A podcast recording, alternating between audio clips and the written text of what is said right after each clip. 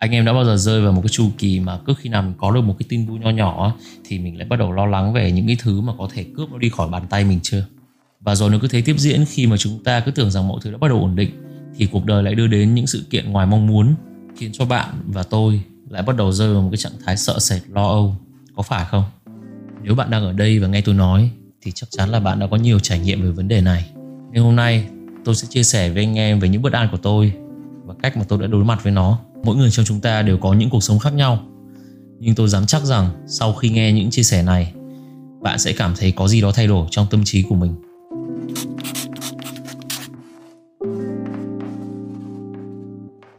Sợ hãi là một trong những cảm xúc mạnh mẽ nhất mà mình từng phải trải qua. Khi còn trẻ con á, mình sợ kinh khủng mỗi một lần mà trong phòng thi mà phải làm bài thi hóa. Khi mỗi lần phải đạp xe về nhà và phải đối diện với ờ, một con chó nhà hàng xóm ờ, và nó rất dữ tợn rất là to mỗi khi mà có người đi qua lại nó đều gầm gừ. Lúc mà mình lớn lên rồi thì mình đã từng sợ hãi khi mà mình thất nghiệp. Có những lúc là mình không còn một đồng xu dính túi nào. Có một lần mình đã từng bị đe dọa cướp đồ khi mà mình mới bước chân qua pháp. Và mình đã chạy như không còn ngày mai luôn. Cái thời điểm ngày đầu mà mình qua pháp á, chính xác hơn là paris á, mình gặp trục trặc về vấn đề thuê nhà và không có nơi nào khác để tá túc á và rất là may mắn đó là mình có anh taxi đã chở mình đến một cái khu trọ của người việt bên đó. Nhưng mà do sợ hãi và lúc đó mình đã bật cái chế độ phòng thủ khi mà họ cho mình một cái tô phở thì mình đã không dám ăn một miếng nào luôn. Cái đêm đầu tiên mà mình ngủ tại paris uh, mình vẫn còn nhớ như in đó là mình ngủ trong một cái khu nhà mà nhìn nó rất giống như một cái nhà kho. Phía trước mình nó là một cái tấm kính mà nó mờ ngăn cách với con đường bên ngoài.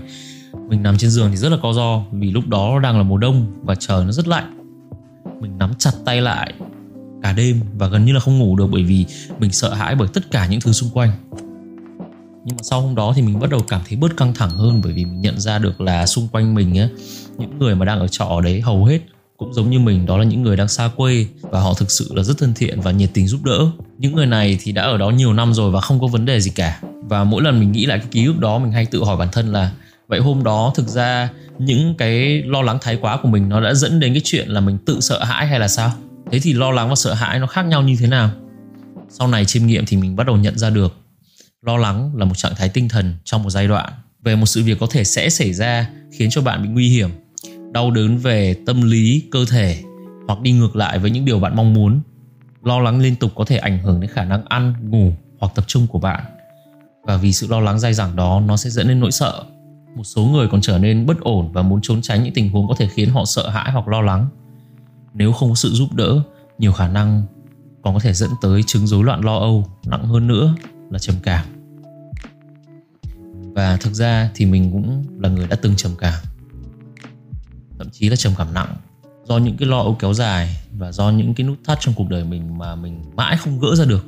Mình từng có một quan niệm đó là trong cuộc đời này không có gì là bền vững hết cả vì đã có những lúc mà niềm vui của mình nó diễn ra không quá được một ngày, thì nó lại có những chuyện ngoài ý muốn nó xảy đến.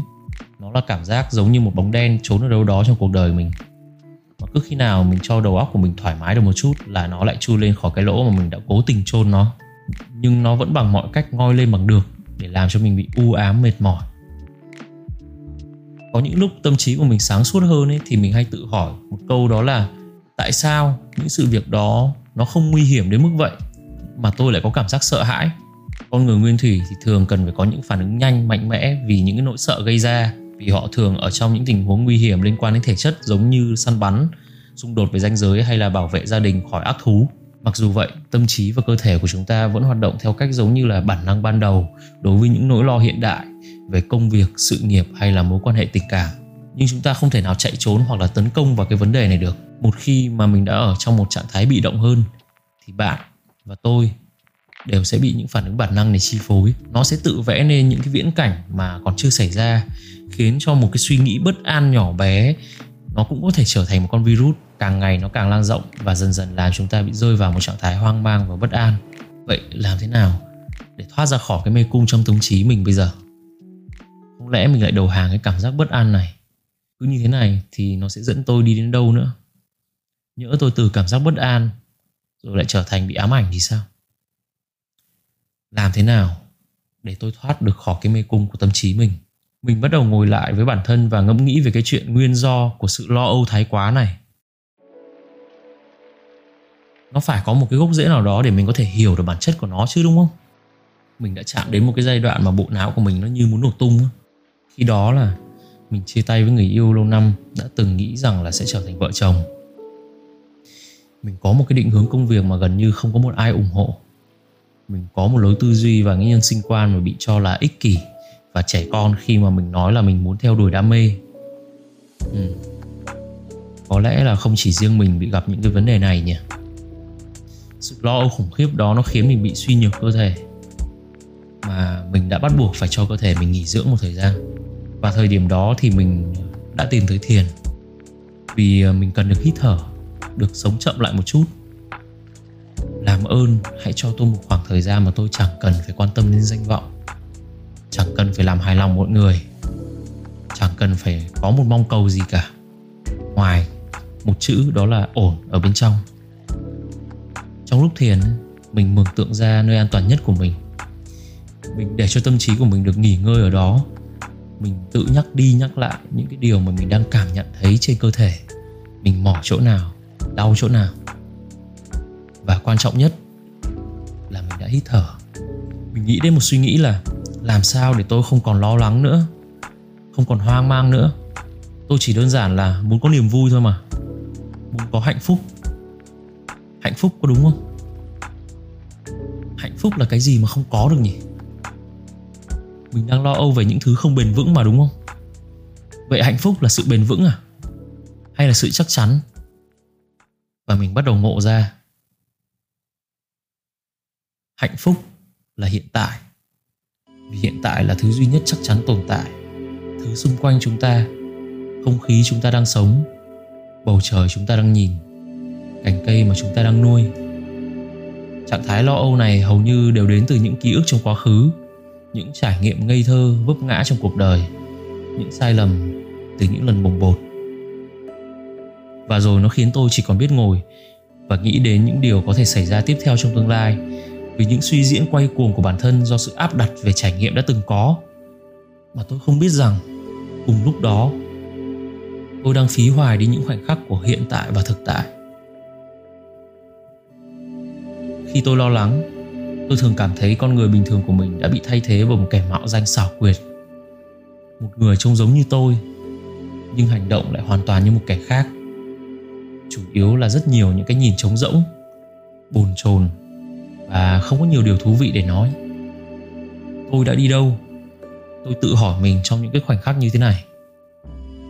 Tôi bắt đầu hiểu rằng mỗi lần những suy nghĩ lo âu xuất hiện, một bóng đen lại chui lên và mang theo đó là một phiên bản biến dạng của chính bản thân mình, khiến cho mình bị mất kiểm soát vào tay nó. Và bây giờ tôi phải chiến đấu lại cái kẻ mạo danh này tôi dần nhận ra được cái cách để triệu hồi được bản thể gốc của mình nhanh nhất. Đó là rèn luyện về sức mạnh ý chí. Nó giống như là trong một trận boxing. Bạn lo lắng, bạn sơ hở, bạn sẽ bị dính đòn.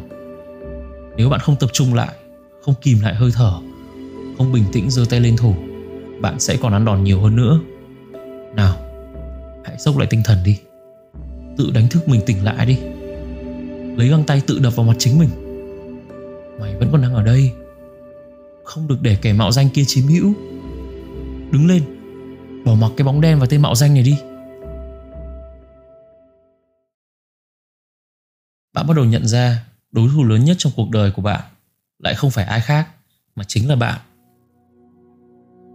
Cả một đời cho đến bây giờ, nhiều khi bạn làm mọi thứ để ganh đua với người khác, để có được những thứ người khác có, để sớm có được nhà lầu, xe hơi đem lên facebook, insta, flex với mọi người. Nhưng sao cái nỗi lo âu này nó vẫn đeo bám?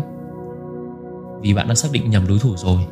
Nhà lầu, xe hơi hay là danh vọng quyền lực, tất cả cái đó nó chính là cái bóng đen. Và nó đang mang đến cái kẻ địch lớn nhất trong cuộc đời bạn tới ngay trước mặt bạn đây. Đó chính là cái kẻ mạo danh xảo quyệt. Người giống y hệt bạn, nhưng mang những suy nghĩ sân si và những ham muốn vô lý. Hãy tìm ra đam mê của mình làm những điều mà bạn cảm thấy thực sự đã là điều mà bạn muốn làm từ rất lâu. Khi bạn làm được những thứ bạn thực sự đam mê nhiệt huyết, động lực và cảm hứng sẽ đến rất nhiều. Và khi các bạn đã có động lực, có cảm hứng, cộng thêm việc rèn luyện ý chí nữa, thì còn gì mà phải sợ kẻ mạo danh sẽ chiếm hữu tâm trí của mình nữa, đúng không? Suy cho cùng thì thực ra, nỗi lo âu chỉ là một phản ứng bảo vệ bản thân khỏi những rủi ro và nguy hiểm trước mắt. Chỉ có điều nó làm việc đó theo một cách không được lành mạnh, nên chúng ta có thể thuần hóa được cảm giác đó, khiến chúng trở nên nhẹ nhàng, không còn làm rối tung cái nhà kho bên trong của chúng ta lên nữa. Và từ đó, sự lo âu nó sẽ dần không còn hiện hữu nhiều nữa. Nó sẽ chỉ thi thoảng ghé đến. Và bạn sẽ dần coi đó là một việc mà bạn đã quá quen phải giải quyết rồi. Sẽ thật khó để cho mọi lo âu biến mất trong cuộc sống này. Nhưng mình cũng vậy. Năm nay cũng đã hơn 30 rồi nhưng mình vẫn phải đối diện với những lo âu về công việc, về tài chính. Hay ờ, tới đây nữa sẽ là nỗi lo về chuyện nuôi dạy một đứa con. Nhưng vấn đề không phải là né tránh những sự lo âu. Vấn đề là mình đã tập luyện để đối diện với nó. Và tôi tin rằng là các bạn cũng sẽ làm được như vậy. Trong số thứ ba của podcast, tôi đã từng chia sẻ rằng, khi thiền, tôi không có đấu tranh với những suy nghĩ của mình tôi không chống lại sự lo lắng hay căng thẳng của mình và tôi không bao giờ cố gắng giữ cho đầu óc mình trống rỗng. Thay vào đó, tôi cố gắng tạo ra không gian cho những suy nghĩ tồn tại. Tôi thiền để nhận thức rõ hơn về sự lo lắng mà tôi đang cảm thấy. Tôi cố gắng chứng kiến nó ảnh hưởng đến cảm giác cơ thể của tôi như thế nào. Tôi chỉ quan sát nó. Và tôi hít thở. Vì bạn biết đấy, chỉ cần hơi thở thôi, nhiều khi cũng tạo ra sự sống.